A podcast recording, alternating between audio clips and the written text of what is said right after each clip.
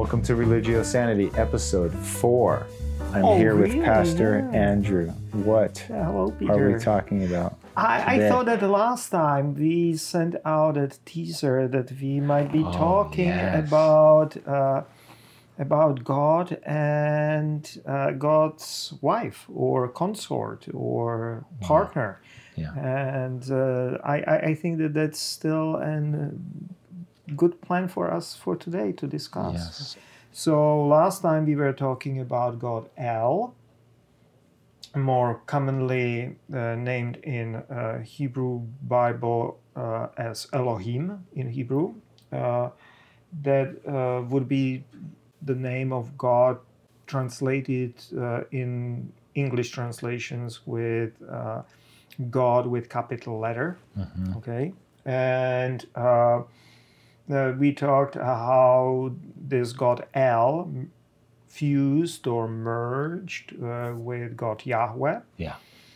and in that process of monotheization, you know, Yeah. and that uh, this was like a non-adversarial merger. Uh, over against the Baalistic uh, Mhm. version of merger, uh, it was not an hostile takeover. Let Mhm, me put it that mhm. way. Okay, Yeah, yeah, you, you know, with Baal it was hostile takeover. Right. Uh, Baal, the name and mention of Baal was suppressed, Yeah. while all different furnishings of the deity were taken over. Yeah. While with El, even the name kind of persisted and, and carried over, Right. uh, only being kind of uh, changed or demythologized into just regular name for God hmm uh, like a name for a thing, hmm deity. hmm Uh, General- and- and general. general, general Yeah. term. Yeah, uh, that uh, and that uh, that has always been there.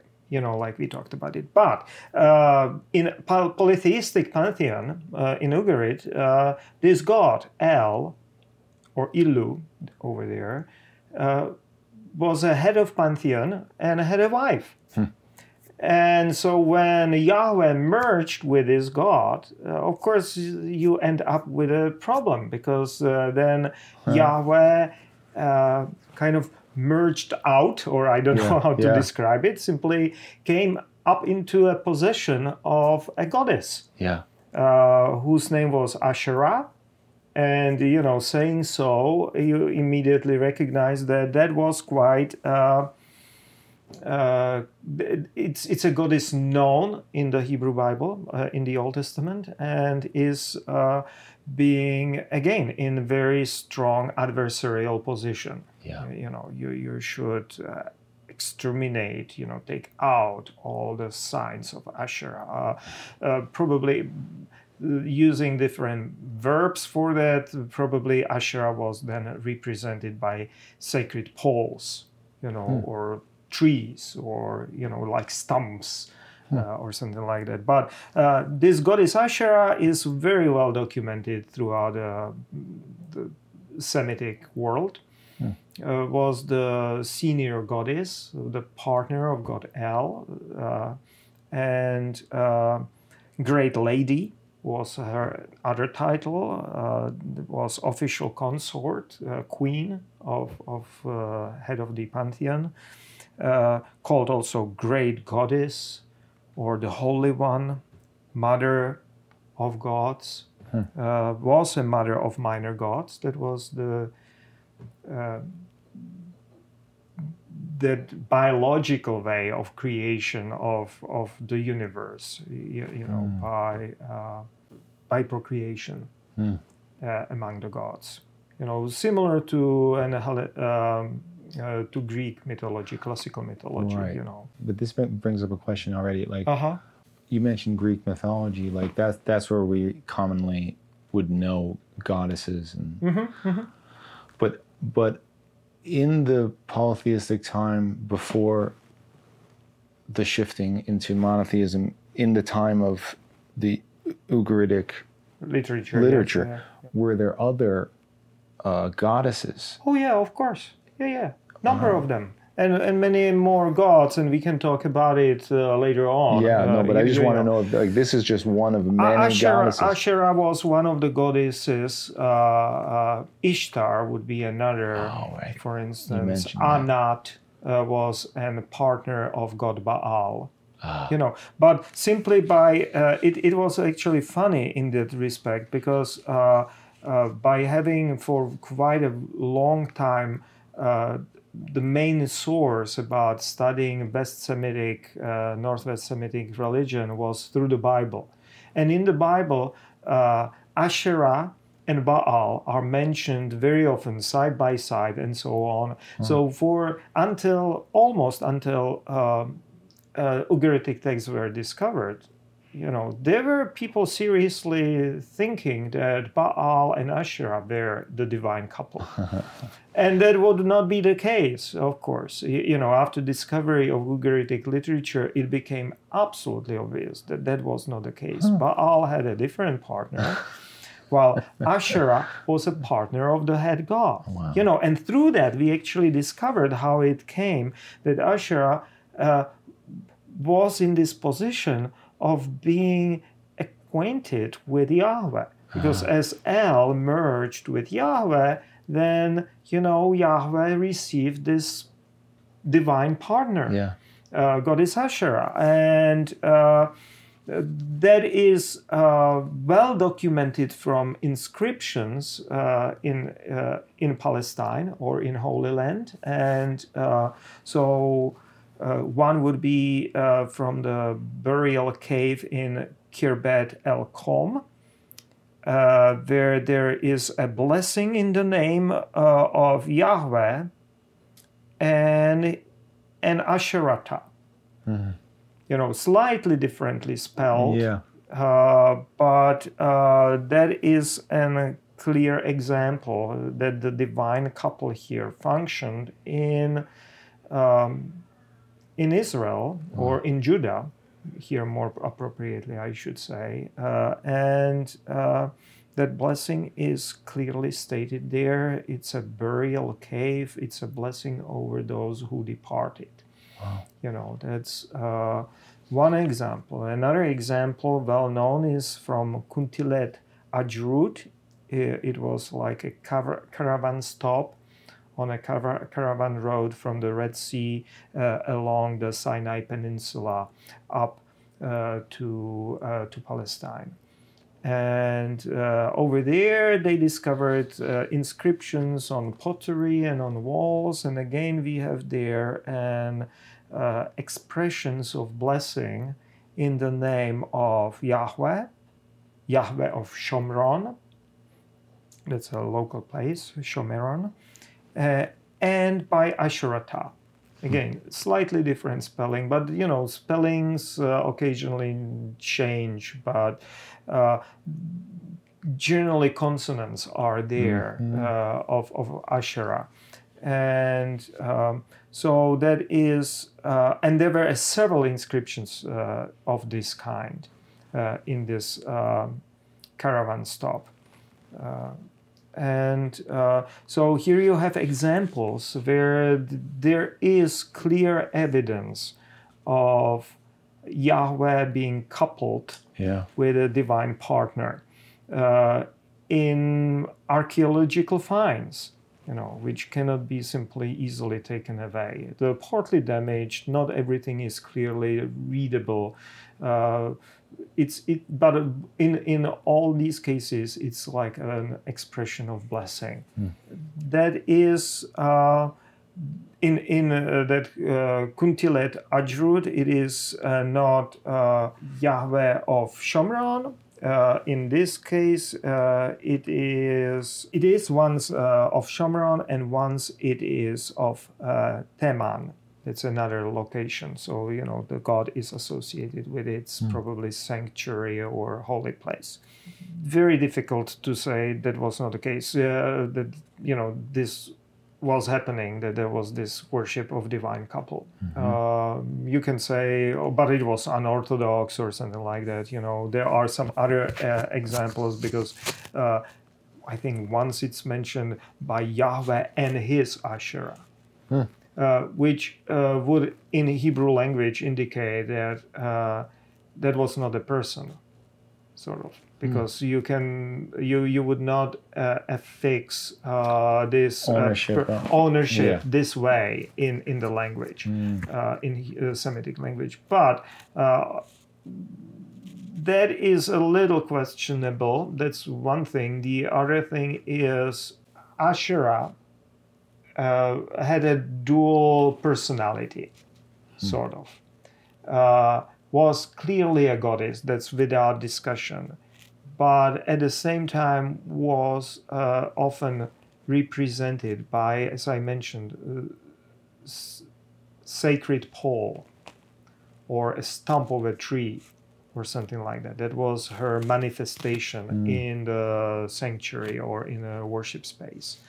And uh, you, you know, you can then make a point that it was Yahweh and Yahweh's sacred pole or something like that. But again, uh, it's it's very it's it's almost like a splitting of uh, splitting of hair because uh, if that is a source of blessing, it clearly has an agency. Mm, right. You, you know, and we know from Semitic uh, those uh, polytheistic times that different objects could receive offerings, for instance, and they're lifted up into a position of deity, like an uh, lyre, you know, musical instrument, uh, was receiving in Ugarit uh, offerings.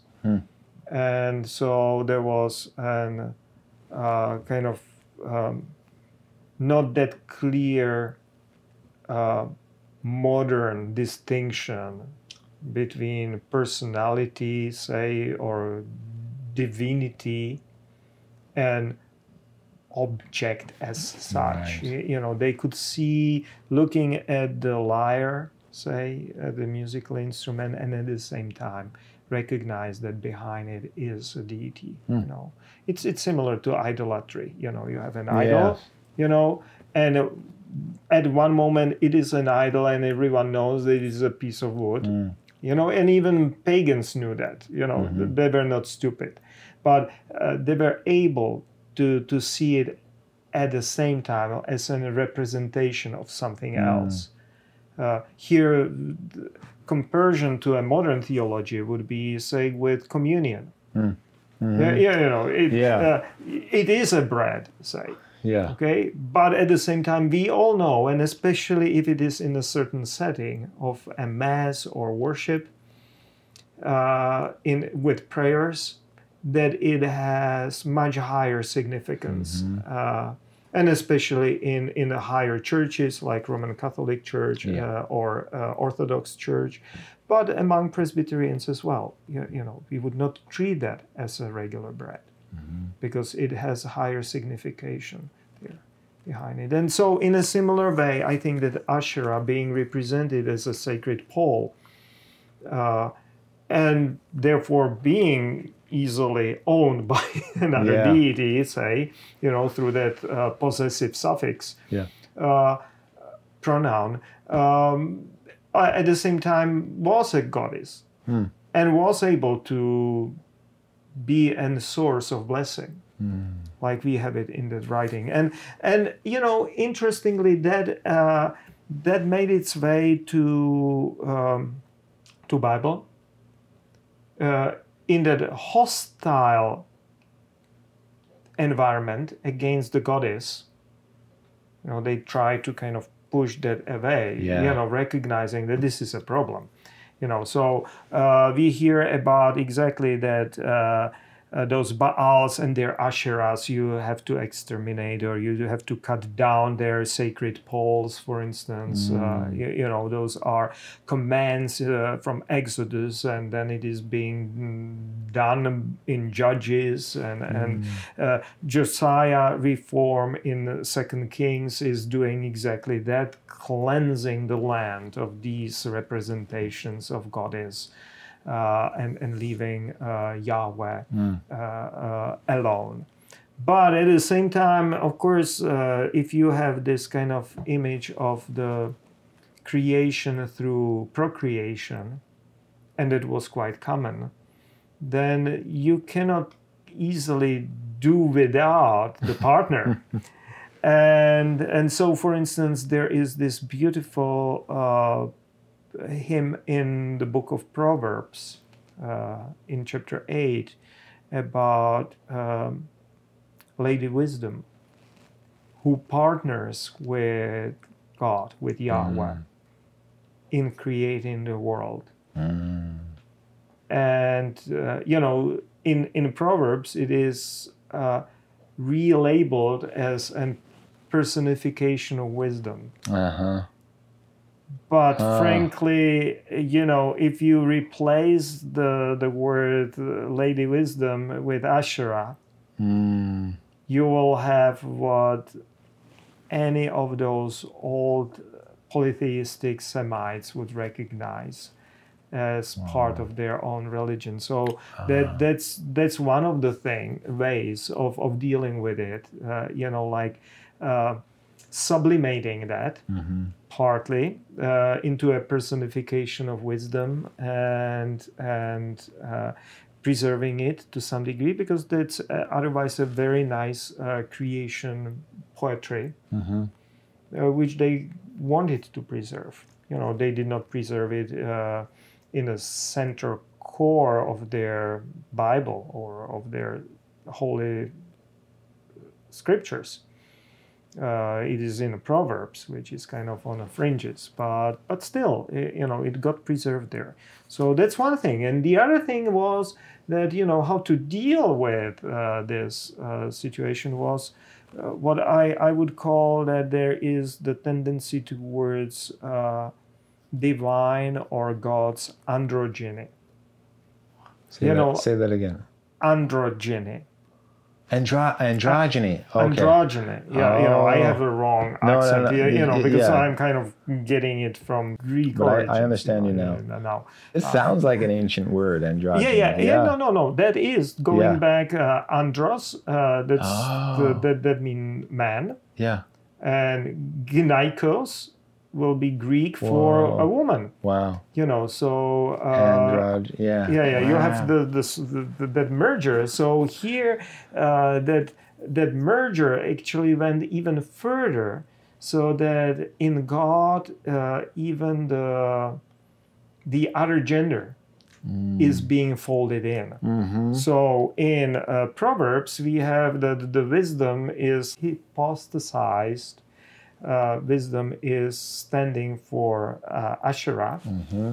and is sublimated that way. While in other places, it goes even further, and that uh, female aspect is folded in or Ah. merged uh, with the concept of God Uh-huh. and that starts in in early early stages that's that's another way of of dealing with that and uh, uh, you can see several examples. Uh, for instance starting with the genesis and and one of the creation stories that first uh, uh, where you have and God created man in his image. In the image of God he created him. Male and female he created them. Mm.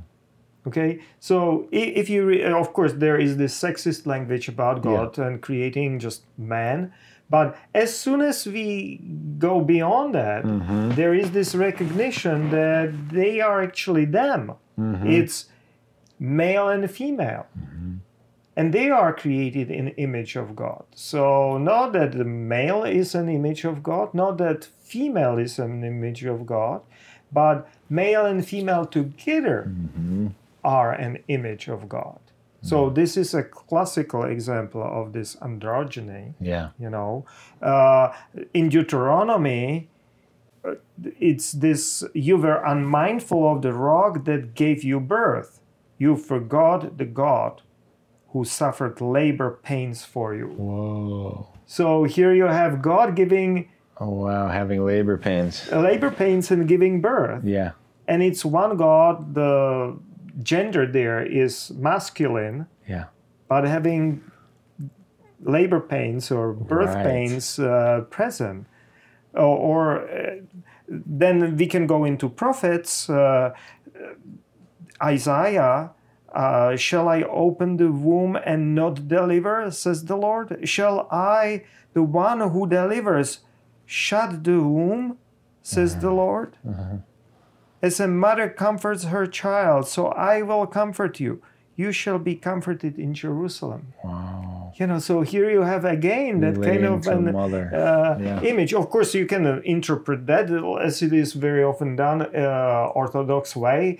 You know, saying that it is God who is opening someone else's wombs. You know, or presiding over there, al- almost Oh, like the one who delivers, meaning that he's like the doctor now. yeah, yeah, yeah, yeah. yeah, yeah. but but I think it is more uh, that, that we need to go uh, into the, like a slightly deeper mythological thinking and recognize that there is this androgyny Yeah. uh, present again uh, in in in Psalms. From your belly you drew me forth. You put me on the breast of my mother. On you was I cast from birth. You are my mother, my God, since the belly time. You know, here it is a little bit more poetic, but it is uh, clearly that playing with that idea that we are born of God Yeah. and through our mothers. Yes. you you know, but uh, here you have that presence of, Oh. of the similar idea. Or does the rain ha- have a father? Or who begot the dewdrops? From whose womb did eyes come from? Hmm. And who gave birth to the hoarfrost of heaven? Mm. And that's, of course, talking about God. hmm And so here you have the similar idea, Yeah. you know, of God with a womb. Yes. So uh, that that's another way where we see that monotheization, which is bringing to us something very very modern and radical. Uh, until recently, there was very little talk about the gender of God. hmm But in modern theology, one of the streams is really like picking up this uh, theme and, and building it up into saying that God is, yeah, beyond the gender. That's one thing. But the other thing is that God includes both genders. Right. And, uh, in, and therefore, our- it's beyond gender in, in a way. Yeah. Yes, yeah, yeah. Uh, and and it is uh, it is you know liturgically, for instance, in in Rutgers Church here, uh, we, we we we have the Lord's Prayer, which speaks Yes. about God as Father and Mother, Yeah. and uh, and includes both roles and both genders uh, Mhm. in in its uh, imagery uh, Mhm. in in that prayer, and and I find it really meaningful. And here you have an examples which are going all the way, maybe in a more rustic way, Mhm. but going all the way to the deep layers of, of Hebrew scripture. So you, you, know it, it's it's it's interesting, and I think that uh, it it opens our our mind to be more tolerant, Mhm. more uh, inclusive, Yeah. more open-minded.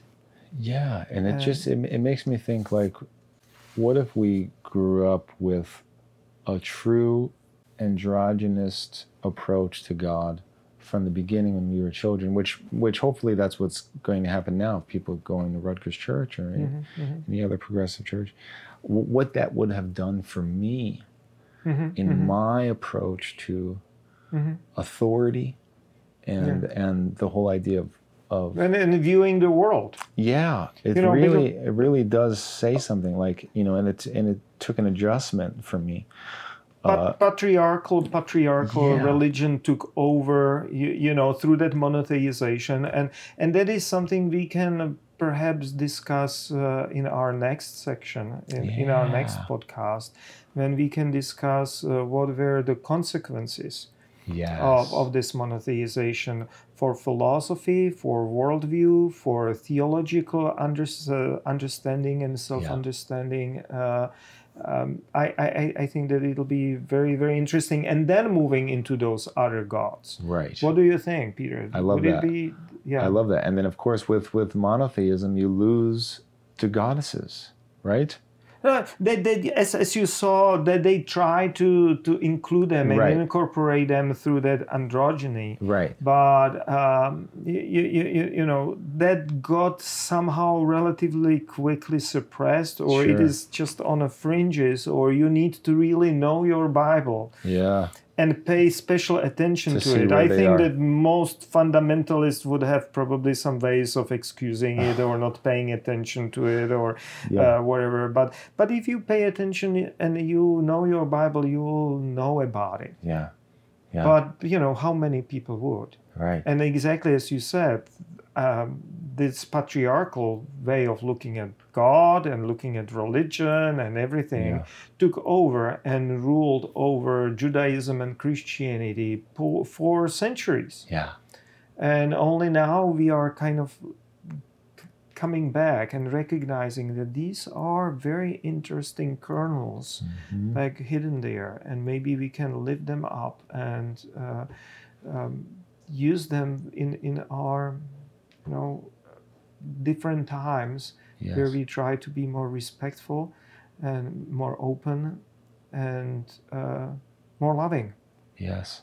And thanks to you, we are able to do that in this small way in this podcast. yeah thank you very much Yeah, and next time we'll be talking about consequences, Consequences of of monotheism monotheism. Oh, well, I can't wait for that. Thank you once again. thank you peter thank you Till next time.